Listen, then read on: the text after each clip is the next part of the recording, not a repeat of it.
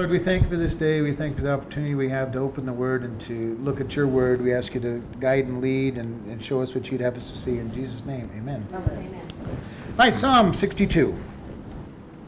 To the chief musician, to Jeduthun, a psalm of David. Truly my soul waits upon God, from him comes my salvation.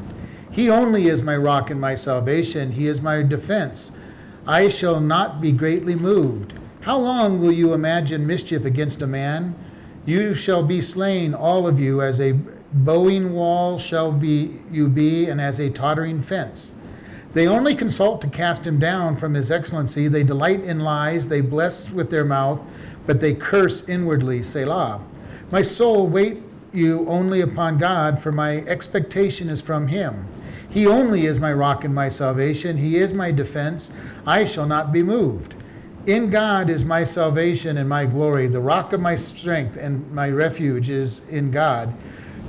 Trust in him all at all times, you people. Pour out your heart before him. God is a refuge for us. Selah. Surely men of low degree are vanity, and men of high degree are, are a lie. To be laid in the balance, they are altogether lighter than vanity. Trust not in oppression, and become not vain in robbery. If riches increase, set not your heart upon them. God hath spoken once, twice have I heard this, that the power belongs to God. Also unto you, O Lord, belongs mercy, for you render unto every man according to his work. All right, we're going to take a look at this, and and and this is a this is a psalm to Jeduthun, and Jeduthun appears to be a the fa- one of the families in the musical musical side for the Levites. His name is mentioned some 26 times in the in the Old Testament. Quietly. It says, Truly my soul waits upon the Lord, from him comes my salvation. And I love this. He's saying, My soul waits, it, it reposes, it's at rest. And it's at rest upon God. You know, this is probably the hardest thing that we can ever do is rest when everything seems to be going wrong around us. When we're under pressure and things aren't going right, to just rest and say, God, I'm waiting for you because he is the one that brings our salvation, our rescue, our deliverance. And it's so important that we do this. And I believe me, I understand full well how hard it is to rest because I've gone through this in, in recent weeks where I've been looking at things and, and going, God, I just need you. I need you to give me peace. And it's not necessarily easy, and I understand that. And yet God says we're to wait on Him. We're just to repose, just to rest in Him. But our flesh keeps saying, I've got to take care of everything. It- you know, God's not doing it fast enough. I've got to do this. And God, you're not, you're not meeting it in the right time frame. And sometimes it very much appears that it's not in the right time frame. Uh, when you when you've got something that's coming due and it's not happening as fast as you want it to do, there's bills out there. There's there's people wanting answers to something, and the answers just aren't coming. And God says, and, and we're just to rest, because God is where our salvation comes from. I can't make things happen. I've learned that over time. It took me a long time to learn that, but God really showed me that all my plans could be blocked. And I'm and I'm a I'm an administrator, I'm a manager, and I know that many of my plans over a period of six years were good plans. Okay, you could have put them up and passed them around in any business place. It would have said, "Yes, these are good plans," and God blocked every one of them until I finally just had to say, "I give up." I'm just going to say, God, you, I'm waiting for you to be the answer, and he and he answered. That's how whenever I get injured, I know that's why he wants me to slow down. Like when I broke my ankle, he wants me to slow down, and that's the only way for I get, for, uh, for me to get the attention. Really, it And, is. and sometimes that's what it's all about. And- And I believe that so much, and I'm not, you know, mad about my ankle. I figure, well, you know, I have to, you know, slow down.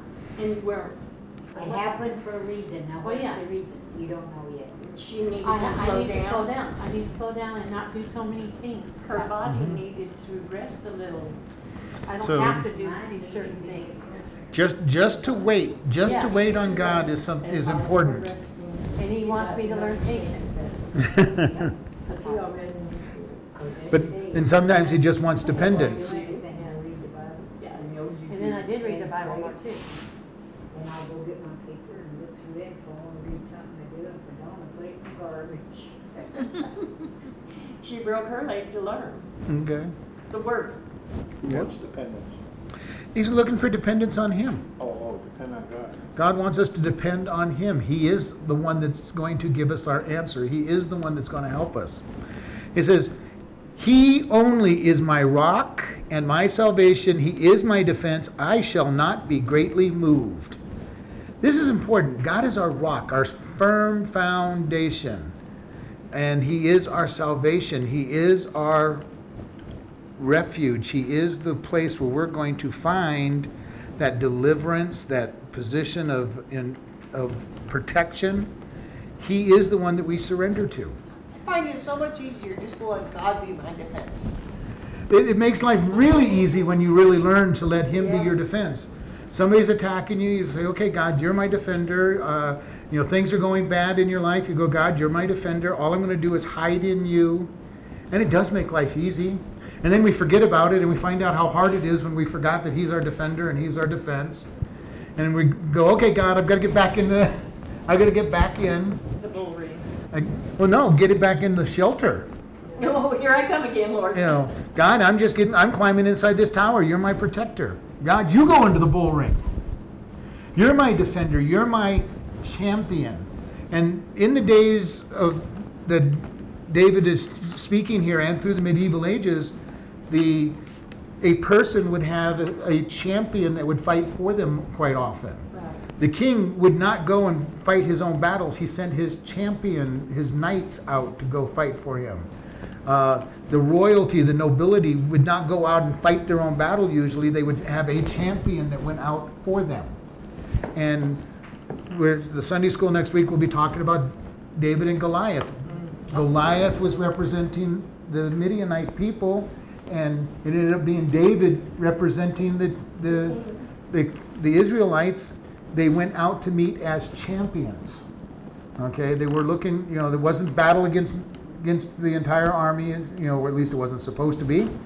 Uh, when David beat Goliath, the, there there was the battle because they didn't surrender like they were supposed to. So, because they were so sure that Goliath was going to win, and God will provide that that battle. He puts us in the fortress and He says, "I am going to go be your champion in battle."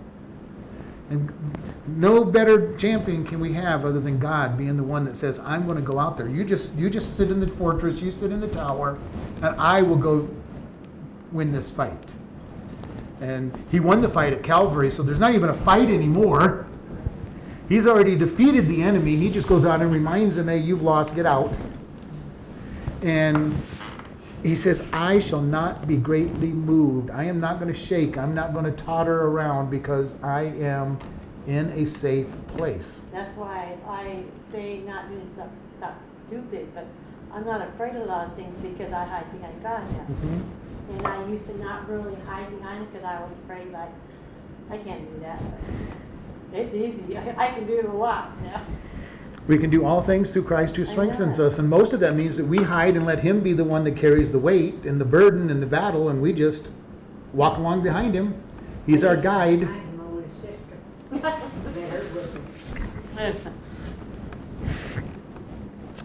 Verse 3 How long will you imagine mischief against a man? You shall be slain of all of you, as a bowing wall shall you be, and as a tottering fence.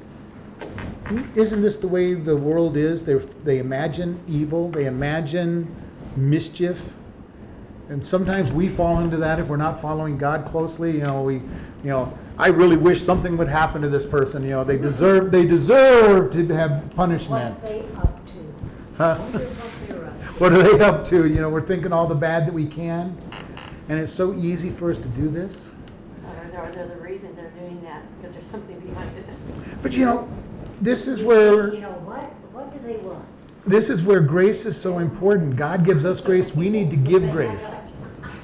And it's and it's not meaning to be stupid about what they do or anything or or let them take advantage of us, but we need to think the best of best in people, and then when they prove that they're not doing the best, then we say, God, go ahead and get them because they're not doing what they should. And we know that the flesh wants to do evil. I mean, that's we know that when somebody lives in the flesh, they want to do evil because when we are in the flesh, we want to do evil. It's just a matter. It's just the way it is. We we want to get the best in a situation. We're not willing to let somebody else be exalted while we are look while we are looked to be humbled.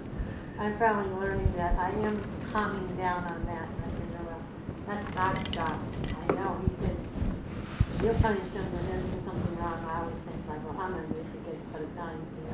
By the time God gets around it, they've gotten away with it.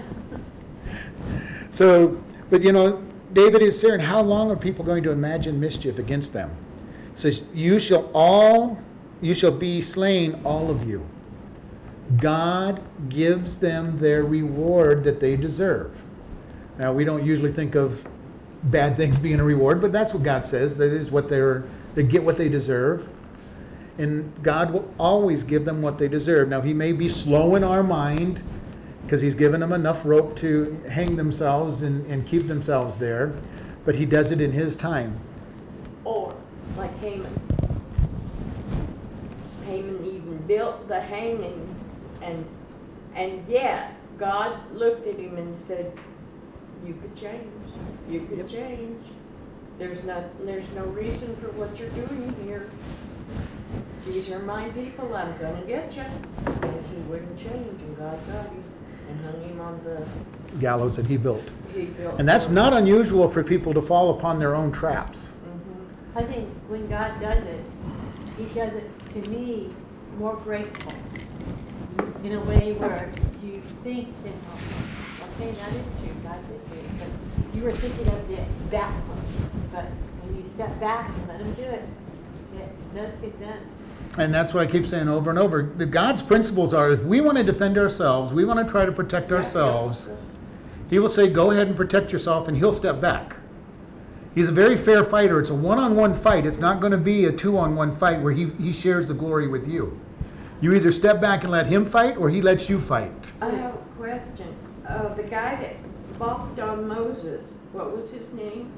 Which one? The one, the one in particular that wanted, if Moses could go in there, they could too. You're talking about the Korah rebellion? Uh-huh. Okay. They weren't, they, didn't God give them a chance? Well, they always have a told chance. them, Those that agree with him, stand over here. Yeah. They could have. They They could have. They could have not gone over there and, Or and, and hey, repented. wait a minute, thi- this, this, this ain't gonna work, out- this ain't working out good. God always gives people a chance to repent. Always.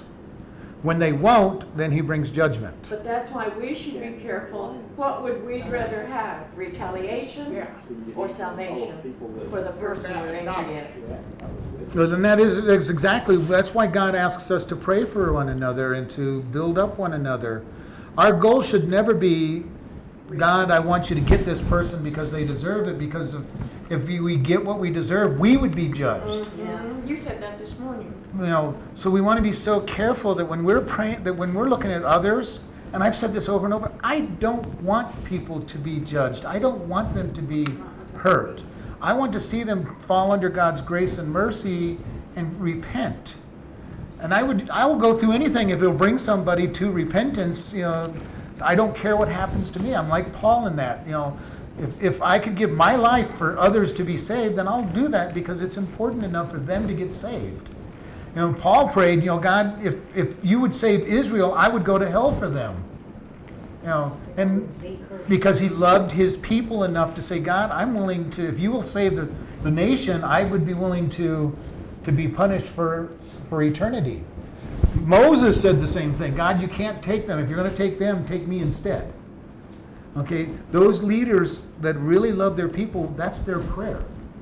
God, if it takes my life to for them to be protected, I'm willing to give my life for them to be protected. Mm. And it is so important when we look at people, we should be looking at them for grace with God's love. You know, if we really truly understand the horror of God's judgment, the horror of God of eternity in hell, we're going to be praying hard for somebody to be falling under the merciful hand of God and repent. I have a problem then because I don't think the way Paul did or Moses did, and I wish I did, but I don't want to miss out on Jesus so bad. Neither did they. I mean, in essence, it's just that, that your love for somebody should be so great that you want to see them blessed. And this is truly humbling ourselves to the point of God, bless them. I don't need to be lifted up. I don't need to be the center of attention as long as they come to you. Right, amen. As long as they come to you. And I've shared the, the, the, the story of the, the, the unsaved comedian who really gets after Christians. He goes, You must all really hate the lost world or you don't believe God. If you really believed in hell, how could you not be spreading the gospel? And he's got a point. Yeah. He's making fun of Christians, but he has a real strong point. If we truly believe that everybody who hasn't heard the gospel is going to hell, have we told everybody that we know the gospel? I'm trying. You know, Right and now, I'm working on my mother and stepfather. and that's good. I mean, because that's what it takes. We need to be able to say this is what's going on, and it's important because hell is a terrible place for anybody to go to, to the horror of eternal judgment, eternal separation from God, eternal pain. It's not an annihilation like like a lot of different religious groups want to try to go. Well, God is so loving that He wouldn't punish them. No, they made a decision and they get what they have decided for. He has created us not as eternal beings because we did not we have a beginning, but we have a eternal life from the point that we are born. We are going to live forever either in hell or heaven. And it's important for us to understand that life does not end at death. It starts the real life or death afterwards. And we need to understand that we get to death and we're going to we as Christians will step into the presence of God those who have rejected Jesus will head for an eternity separated from God with eternal punishment in a prison that was designed for the angels that rejected Christ, uh, rejected God. Hell was not built for humans, but humans that choose to want to go there, he'll send them there.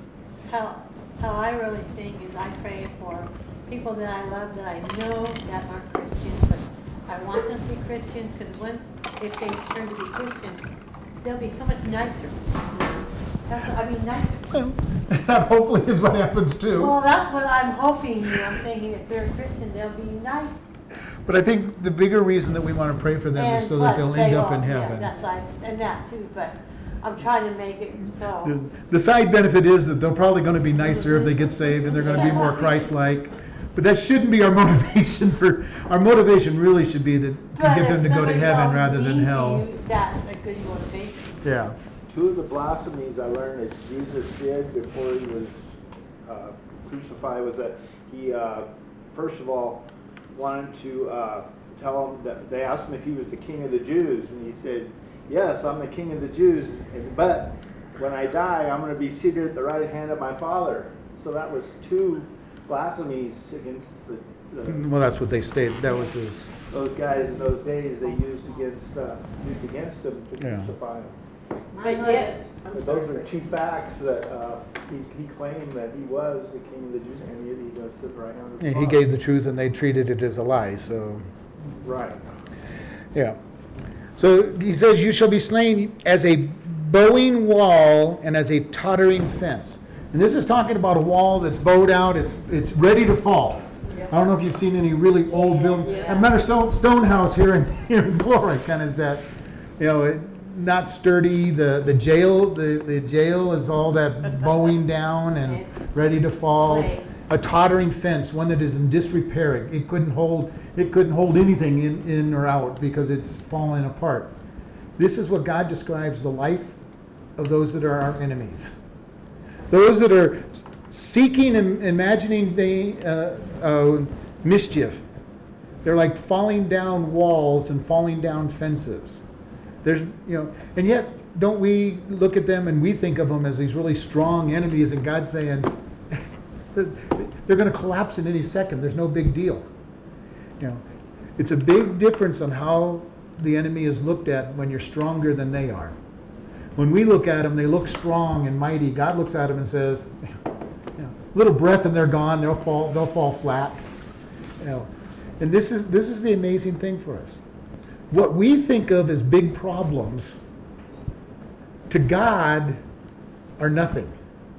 I heard somebody one time say, you know, well, I, I, I take care of all my little problems and I give God my big problems.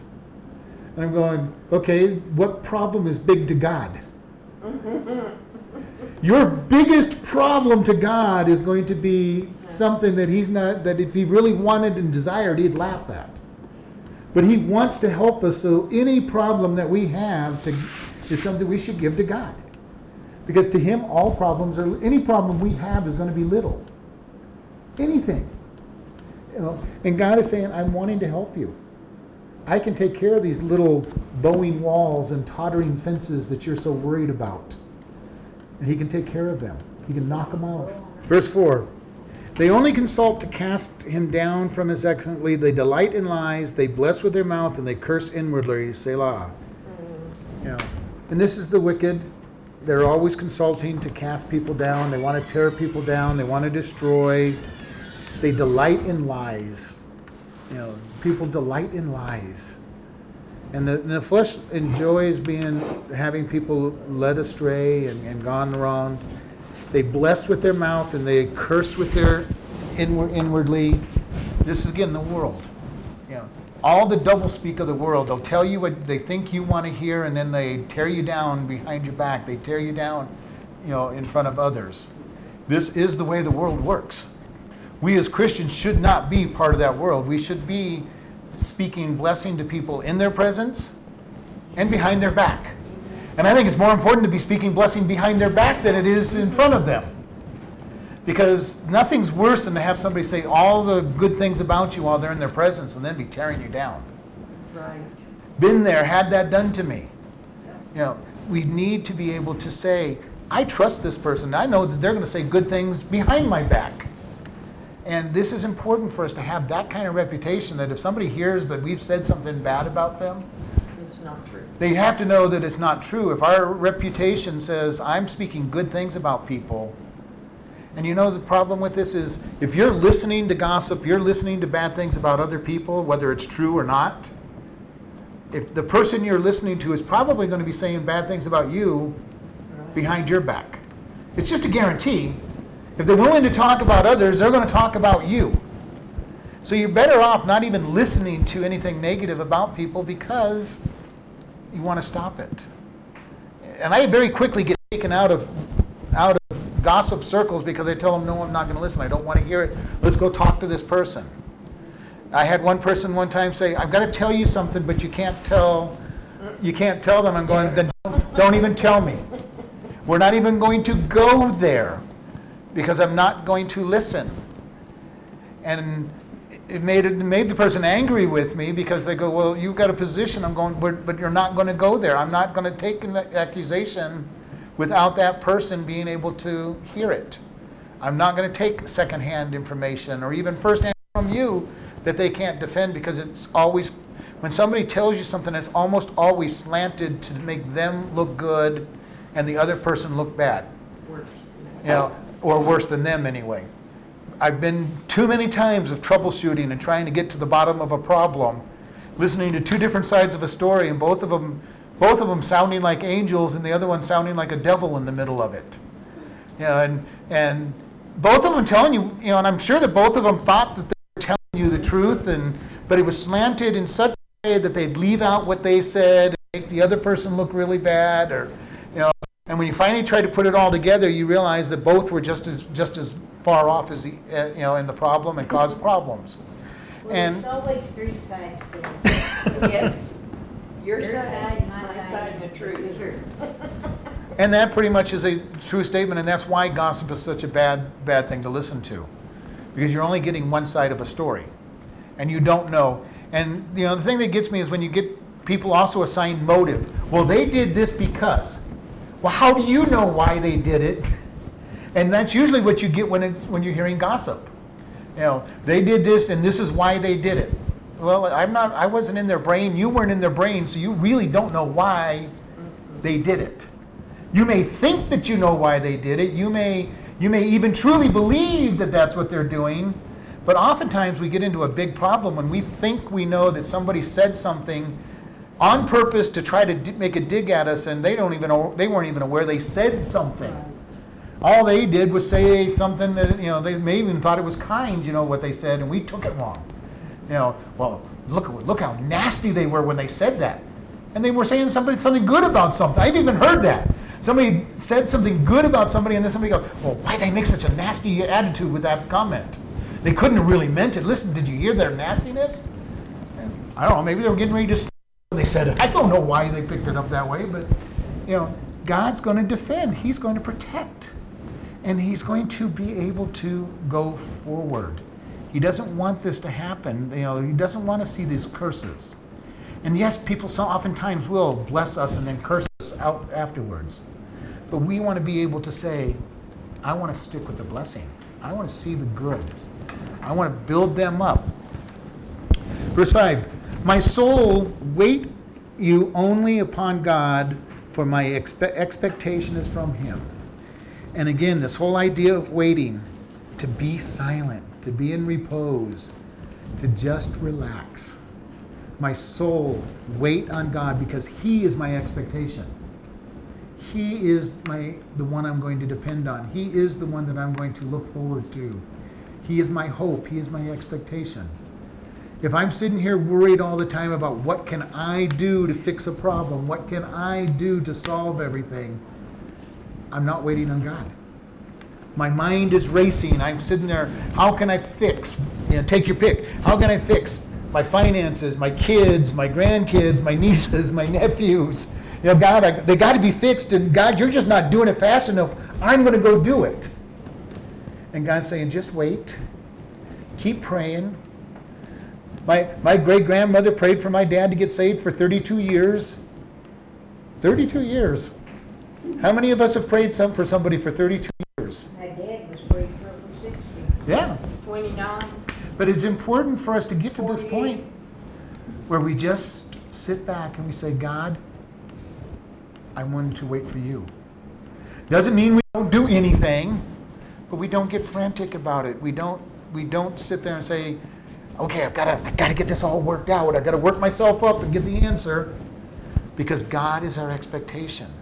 We rest in him. He is our expectation. Verse 6 For he is my rock and my salvation and my defense, I shall not be moved. This sounds a little familiar, doesn't it? We can just add that in verse 2. You know, again, he's going, God. God is our rock, God is our defense, He's our deliverer. We need, and we're seeing this over and over again in the Psalms. We need to fully understand that God is our defender. We need to just have faith to rest in Him and say, God, you are the one I'm going to trust. And again, I'm saying I've been there and I know it. It's not easy sometimes to rest in God. But you know, it's so much nicer when we do. I keep thinking lately about the same situations over and over and over and over. What tells you, what Pastor tells you, what we're gonna say. All right, God, I heard you. Okay. Just shut up, be content, and wait on y'all. Yep. Verse 7 In God is my salvation and my glory. The rock of my strength and my refuge is in God. God is my salvation and my glory. Glory, building up, the, the lifting up. If we're going to be lifted up, it needs to be God lifting us up with His glory. His glory. And that keeps us from being proud. And that's what we talked about this morning. You know, if if we're getting proud of what we're doing, we've got a problem. Because it's all God lifting us up. And we want to be lifted up by God. And so people can then follow us as we follow God. And that's what Paul told, told the people follow me as I follow God. If I'm not following God, don't follow me. And this is important for those who are helping others and leading people. As long as they're walking in godliness and, and leading, then people can follow them.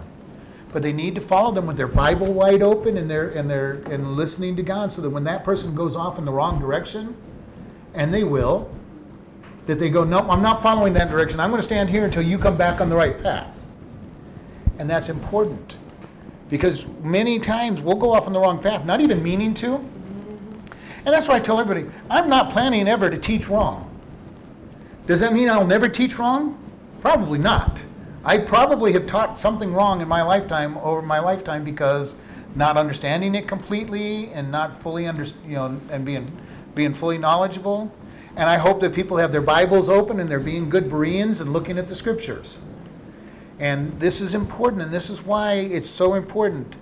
And I keep saying this over and over. If you have, if you ever get a teacher that you're under and they say, "Just believe me because I have this special knowledge of God, or I understand this, and I'm a scholar, and I have the answers," get as far from that person as you can. Because whether they're right or wrong at that moment, they're setting you up for when you, when they do go the wrong direction to, to take you down the wrong path. And you don't want to be that. Nobody is ever right all the time. And my challenge is for people get into God's word, look at God's word, study God's word. If you find that I've spoken wrong, come and talk to me because I definitely want to know. And we'll look at what you we'll look at what you found in the scriptures and say, okay, yes, you're right. Because it's important. But every time I did, he showed me it was me that was wrong. Well, it's Okay, good dad. It's, it's important though for, because I'm I can, I can be wrong just as easy as anybody else. And my approach anytime I've gone to a pastor is, Pastor, this is what I thought I heard you say. Right, that's good. Okay? And I had one pastor goes, well, if I said that, I really didn't mean to say that. And we went, you know, we looked at what he said and, you know, but I, you know, I'm just as capable of hearing wrong too. It's one reason I like tapes and stuff so I can go back and make sure, did I hear what I thought I heard? Because when you're studying, sometimes what you hear in your head and your heart is right, and it sounds right until it comes out your mouth, and then it's too late because others heard you. And you realize it didn't come out right. Yep.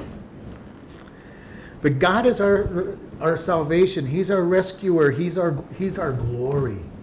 He wants to be exalted in us. And then he goes, "The rock of my strength and my refuge is in God." David is going over and over on this topic on this on this psalm. Get into God and, and just rest. It's called faith rest in the, in the in the theology. We just take faith in God and we just rest. He is in charge. All we do is rest in who He is. We don't struggle. We don't strive. We don't work hard. If, if we're struggling and we're striving, then we need to stop and get, get sheltered into God. God is that tower that can stand the storm. And we've talked about this. If you're in a very strong building in the middle of a typhoon or a hurricane or whatever, you don't worry about the storm. You see these pictures sometimes of the lighthouse on a rock with its waves beating on it. They know that that lighthouse is strong and can handle those waves because it is the strong fortress. And it's a great picture of who God is for us. He's our fortress that the, the waves beat against. And basically, he laughs. He goes, This is nothing. You know, it's fun when you're when you're in a solid building and you're watching the storm outside, where it's nice, you're comfortable, there's no problem, you're looking out at the storm. I've been in hurricanes, I've been in typhoons, and it's not too bad when you're inside a nice, strong building and you're looking out at the storm. Now, if I was outside in the storm, I'd have a lot of fear and, and concern. But as long as I'm in that, that strong stone building and looking out, there's not a problem. So, and this is what God's saying seek refuge in me. The storms of life will pound on him and he just laughs it off because they can't affect him at all. Verse 8 Trust in him at all times, you people. Pour out your hearts before him. God is a refuge for us. Selah. Trust in him. Trust in him. Hold him to his promises. God tells us, Romans 8 28, all things work together for good for those who are called according to the purpose of God. He tells us that there is nothing that will that overcomes us that is not common to man, but God is faithful, who will not suffer us to be tempted above which we are able. He says, My word will keep you from sin, my word will protect you. I am your strong fortress. This is why we need to know God's word.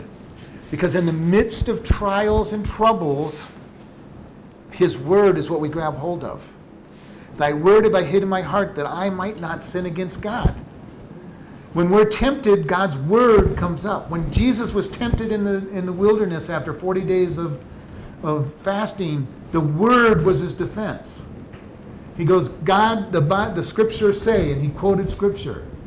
Satan quoted scripture out of context, so that's why we need to know scripture, so that when Satan tries to give it back to us out of context, we know that it's out of context. Because he said, you know, the angels are supposed to protect you. Go ahead and jump off this pinnacle. They're, they're, they've got to protect you. Well, the Bible does say if you take that verse out of the context, yes, they're going to protect him. Was that Romans eight twenty-eight? Romans 8 28. Uh, and then the other one was 1 Corinthians 10 13, I quoted. So we need 10 13, 1 Corinthians. We need to understand God's promises will keep us. When we're in a hard place, we know that God loves us. He cares for us. He wants to be our protection. When things are all going bad, we look and say, God, it's for good. It's for good. When we feel like we're being crushed by the temptation, we go, God, you've promised not to suffer, that we're not going to suffer above which we are able, but will with the temptation provide a way of escape. When we go through these, we have the Bible verses that we quote to ourselves to give us strength as we're seeking refuge in God and His Word. And it's important because I can tell you, I know what it's like to feel crushed and be wondering. And my hands are on these on these promises of God, saying, God, it, it's for good. You've promised it's not that I'm not going to be destroyed, and I'm holding on, God. I don't understand this. It sure seems like you're not telling me the truth, but I'm holding on to your promises. I'm holding on for dear life onto a lifeline that gives me the strength to go forward. And just as I've said over and over again, the more we know about God's Word, the more we've learned, the harder the test will be because we're, we're leaving kindergarten and moving into first grade, second grade, third grade, fourth grade, college, working on our doctorate. whatever it is, whatever level He's brought us to, the test has to be commensurate with what we know. Because if it's not tested, we don't know whether we believe it. I can say all day that all things work together for good for those who are called according to the purpose of God. And it's real easy to say when I'm not being tested. The question is when I'm in the midst of that hard test, am I going to hold on to that truth and say, God, it's for good, it's for good, it's for good. I don't know why you're doing it, but it's for good. God, I'm, I'm being crushed, but you've promised it's not that I'm not going to be destroyed by this. And the more we believe it, the harder the test has to be. And you get people looking at you and saying, man, how does that person go, making it through that?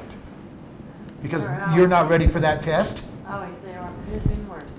It could have been worse. I was thinking so. But we need to keep this in mind God's promises. He wants us to stri- hold on to His promises, and that is our strength in the middle of it. Now, will I tell somebody in the middle of a hardship, you know, hey, all things work together for good? No, because if they don't believe it in, before the test, quoting a verse to them is not going to make them feel any better. You know, they're not going to feel much better. But if they did not believe that it, all things work together for good before they're in that test, quoting that verse to them is just going to make them mad. So we just need to love them, encourage them, turn to God, you know, rest in God.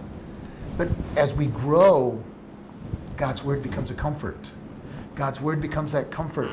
God says, I want to be your defense, and you've got somebody attacking you, viciously attacking you, verbally, or no, I'm not talking about physically. If, if they're physically attacking you, get away from them and defend yourself. But I mean, you know what I'm saying when I say they're attacking you. They're, they're tearing you down in front of people, and God's saying, I'm your defense. You have two choices at that time. I can sit there and try to defend myself. And as we said earlier, God, God's a gentleman. He's not going to go two on one. He'll let you be your defender. If you want to be your defender, he's just going to say, okay, go, go be your defender. Or I lay back in God and say, God, you're my defender. Go out and you're my champion. You're my defender. You go take care of it. And he'll win. He'll win. One way or the other, he will win. He can take their life. He can get them convicted. He can, he can change their life. They can come back and confess and, and, and ask for forgiveness. If they don't, God will judge them and bring them down eventually. Again, maybe not in our time, maybe not as quickly as we want, but God's saying, just rest in my rest in me. Rest in me. we trust in Him at all times. We pour out our heart. We pour our heart out to God.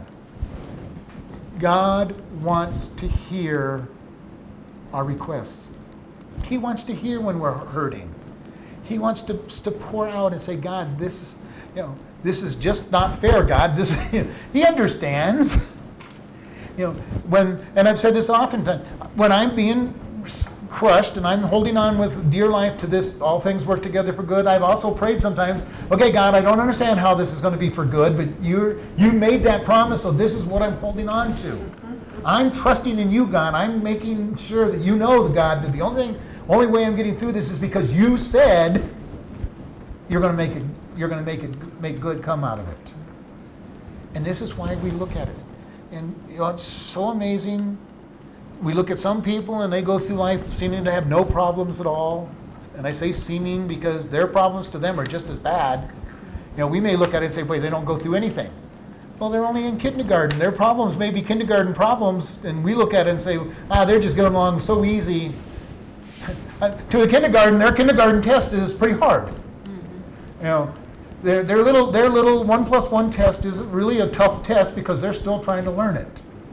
If we look at them and judge them because you know you, hey, the, you don't even know what trials are, their tri- that's we don't want to say that because their trials are just as hard to them as anything that we're going through.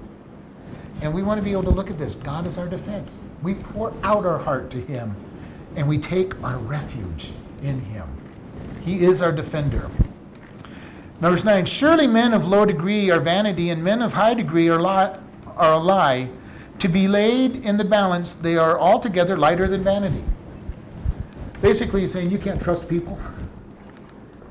People of low degree are vanity. They're not really worth, you know, their opinions really aren't worth anything.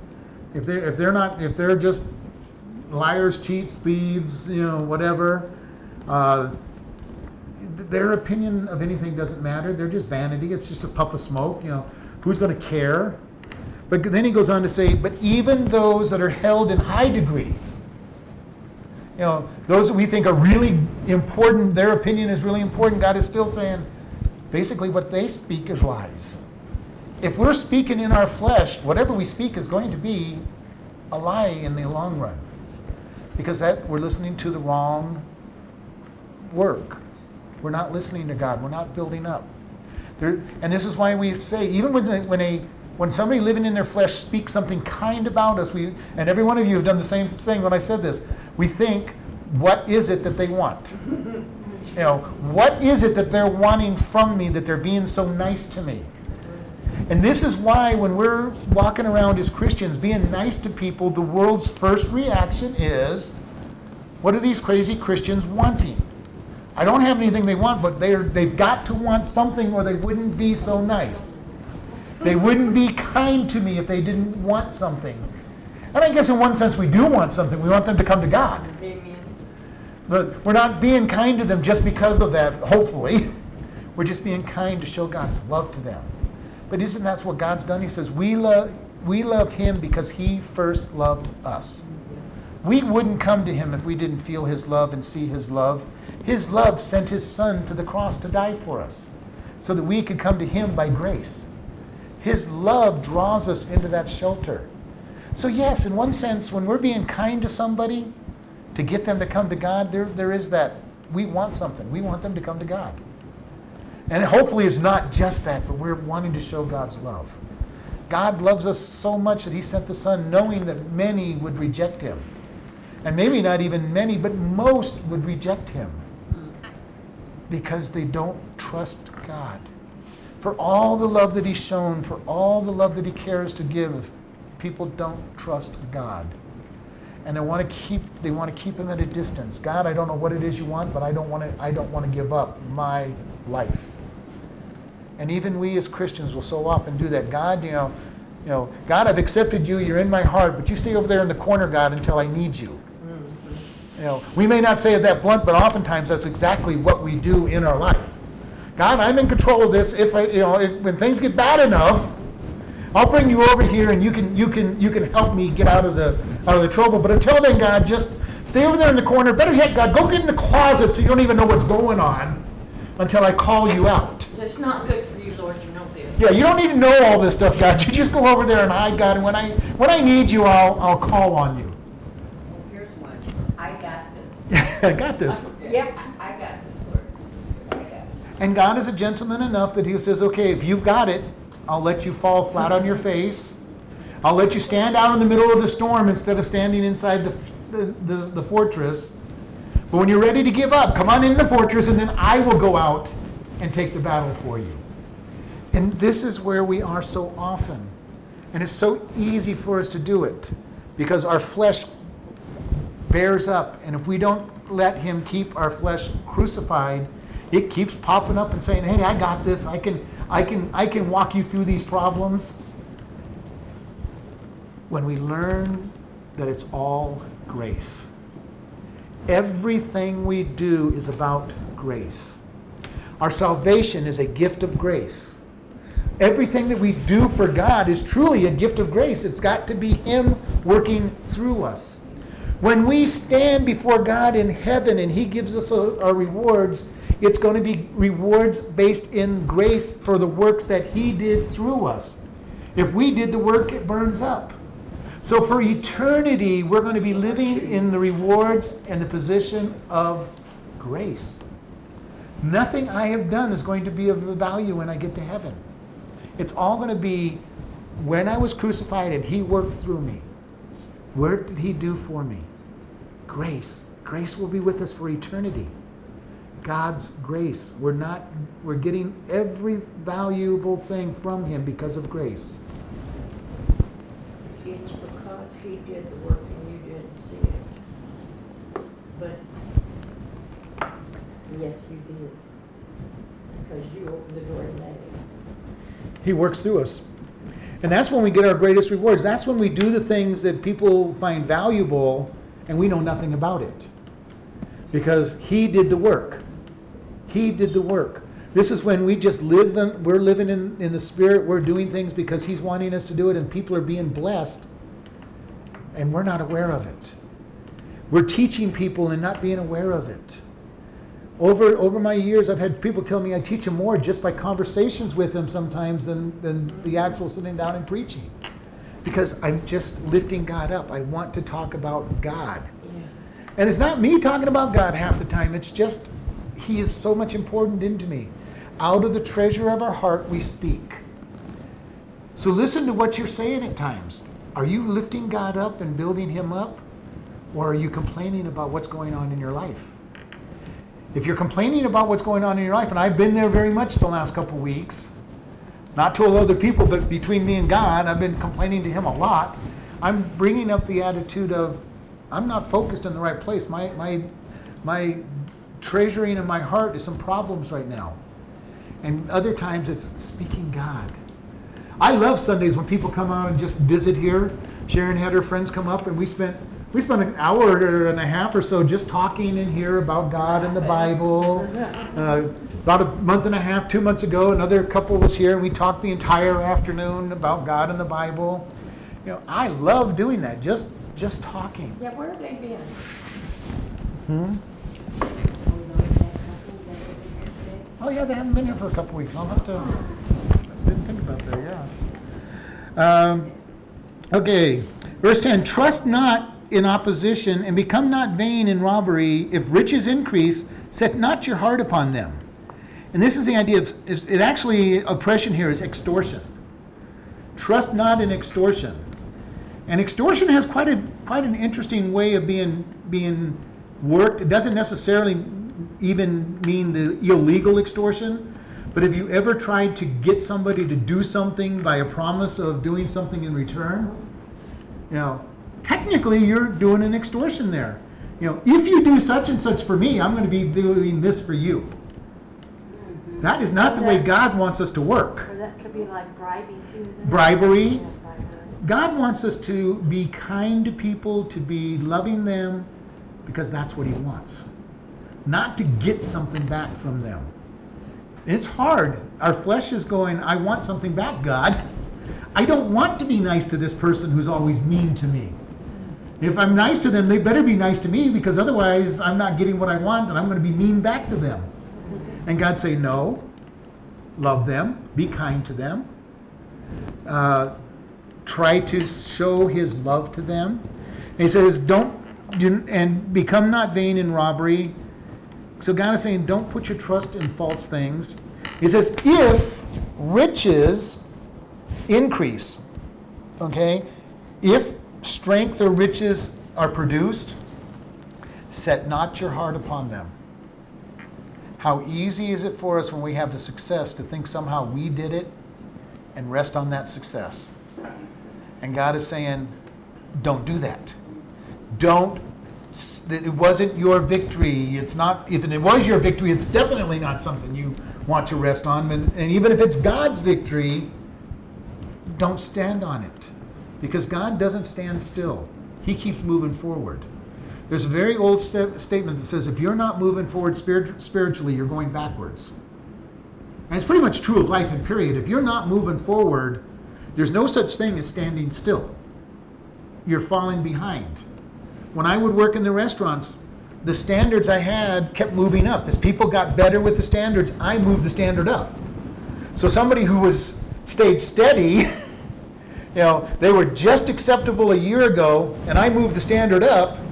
Now no longer are they acceptable. They needed to move up with us because I kept wanting to increase what is it, what was acceptable, and God does the same thing in our life. He keeps moving us deeper into spirituality. He keeps moving us deeper in what is wrong and what is right. And hopefully you've noticed that in your life. There's something that you were able to do for years and years, and then all of a sudden God steps and says, uh, you know, I want you to pay attention to this verse. That's you're, you know, you're violating my principles here, and all of a sudden, what you've been doing for years, and it was okay because you didn't know any better. God is saying, pay attention, pay attention. It's not allowed anymore. He raises the standard. He wants us to be more and more like Him with each passing moment. If you're still standing on what was acceptable in your life a year ago, God's moved the standard. He's moved the standard in your life. And this is why I've said over and over to people two people can be doing the same exact activity. One of them sinning because God told them not to, and the other one's not sinning. Okay? And because it's very clear. You know, there are a few things that we know are sin. There's a, there's a handful of you shall not in the Bible. Okay? That we can say everybody did sin. Okay? But you take something like gambling. There's no verse in the Bible that says, Thou shalt not gamble. Now, there are lots of verses that talk about getting rich quick or not being a good steward. And when God shows you these verses, you might come to the conclusion of, I can't gamble. But that doesn't necessarily mean it's wrong for somebody else because God is working somewhere else in their life. You know, for cigarettes, I can't smoke. It would be a sin for me to smoke because of what God has taught me. For others, it's not. You know, there's so many different places where we need to be able to give people grace. Now, if somebody's committing fornication or adultery or stealing, and you know these places where it's very clear, "Thou shalt not," then you're going to go. Uh, God says, "No, you can't do that." You can't say that that's not a sin because He said it very clearly. But there's a lot of places where we deal with principles. We deal with principles. I cannot not come to church unless I was dead or feeling dead or in the hospital. Why? Because God has convicted me that I must be in church. Period. It's not anything other than He says you need to be with God's people. Am I going to say everybody needs to be with God's people? I think it's better for you to be with God's people than not, but that's for them to decide between them and God. And I can't sit there and say, well, you're not at every single service, you're, you're sinning. because that's not what God says. God doesn't say to be at every single service. He says, forsake not the assembling of yourself together, and so much more as you see the day approaching. But that doesn't say be at every single thing that they assemble to. In the, in the New Testament, the disciples met daily. You know, they would have church daily and, and teach the word. Now, did every single person in the church show up every single day? I don't think so. People had lives, people had things that they had to do with their families. And so we want to be able to say, listen to God, trust in Him, and put your heart on Him, not on the, the victories. This is one of the things churches sometimes will do. They'll, they'll, they'll dwell in the past when they had great, great revivals and numbers of people came out to their church and then and then something changed and it's not happening anymore and they remember. We remember when. Forget the when and go forward from where you're at now. Forget the when and start looking at what is for the future even in our own lives sometimes we'll stop and say god i remember when i was really strong. I read the bible every day. I was praying. Everything was going good and and quit living in the past and say god help me get revived. Bring me back again god. Don't don't live in the past because if we're living in the past then we criticize ourselves and we're, and we're negative on ourselves saying well you know i'm just worthless. I can't i'm not doing anything for god anymore. I can't i can't make anything happen and i couldn't make anything happen anyway it was all god when he did it in the first place and we just say, God, I, I'm not where I want. I'm not where you I, I used to be. Help me come forward, and I repent and bring me forward. And God will probably give you something brand new. His word is always fresh. His works are always fresh. He's not going to repeat what he's done in the past. He'll give you a new, fresh revelation. You read the scriptures and you read the same scripture over and over again, and he gives you something new out of the scripture when you read it again.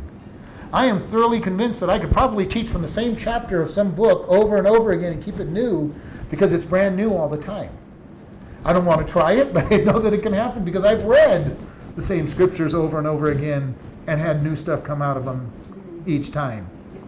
So God is always going to give us fresh food. He doesn't go out and find some moldy stuff out of the trash and say, "Here's your here's your old old food, eat it." It's always going to be fresh. It's always going to be new. Verse 11 God has spoken once, twice I have heard it, this, that power belongs to God. God is the powerful one. All power belongs to Him. He doesn't share His power. It's all going to be in Him. And it says, Also unto you, O Lord, belongs mercy, for you render to every man according to his work. Again, God gives people what they deserve when it's in His time.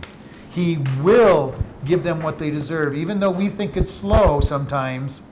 He's giving. He's going to reward them with what they deserve, and we need to keep that in mind. We don't want to be envious of what they're doing and what we think they're doing good, and what blessings we think they're getting. Because for one thing, if we really were inside their heart, everything we think is a blessing, they may not be thinking as, as a blessing. They may be thinking of as a curse. Many rich, rich people feel that they've been cursed with riches because they never know, number one, who their friends are. Right. Do they like me because of me, or are they trying to get my money? And we look at them like, man, they got everything they want. They're, they're being blessed, blessed so special, and they're looking at it more of a curse. I'm remembering the Power Ranger that you guys told me that passed away. Remember you told me one of the Pa- Power Rangers was very sick and passed away? Power, power, uh. Okay, I got the wrong name. Yeah, you got the wrong name. Yeah. Pa- But they're Christians and they're muscle builders for Christ. Oh. Oh. And this man was bad. If he got what some people would think he deserved, it would be the death chamber. But he mm-hmm. got saved in prison instead and devoted his life, what was left of it. So, was it cancer? I don't Yeah, it was cancer. This man was the perfect picture of hell. But he was dying with cancer, and his last breath was with children, young people, bringing them to Christ and not go through the sinful like he did. So what if he'd have got what he deserved when he was younger, Yeah. or should he have gotten what he deserved when he found Jesus in prison and came out a changed, clean man? Yeah. Well, God used people like that. That's right. And God's grace is what, because everything is grace. I mean, Everything is grace, and we need to. And I know I've been saying that a lot today, but it's something that's really been on my mind. Everything is God's grace. And if it isn't His grace, then we've got a problem. Because I'm not to get what I deserve, and I'm and, and I'm not going to be blessed according to what I deserve. It's all God's grace. He wants my flesh crucified. He wants me crucified so that He can live through me, and then He rewards me for by living through me. And it's an amazing, He wants us to hide in Him as our refuge and our defense. He wants to do the work through us. He wants to be, He wants our voice to be used by Him. And I've shared many times, it's so wonderful when you're witnessing to somebody and all of a sudden the Spirit takes over what you're saying and you're and you end up kind of listening to yourself talking to this person and realizing it's not even you talking because the Spirit is working through you. And you start saying, I'm not that smart, I'm not that eloquent, I'm not I, I'm not that quick on my feet to think of what to say, and you're and you're and you're just letting the Spirit work through you. It's an amazing time, and God is saying, "This is my grace. I'm your your flesh is crucified, and I'm working through you." Now let's close in prayer. Lord, we just thank you for this opportunity we've had to look at your word. We thank you that you love us so much, that you care for us, that you've given your, us your word, that you are our, our refuge, our strength, our tower, that you are our protector at all times, and that you have a plan for us in our life. And we just thank you. In Jesus' name, amen. Amen.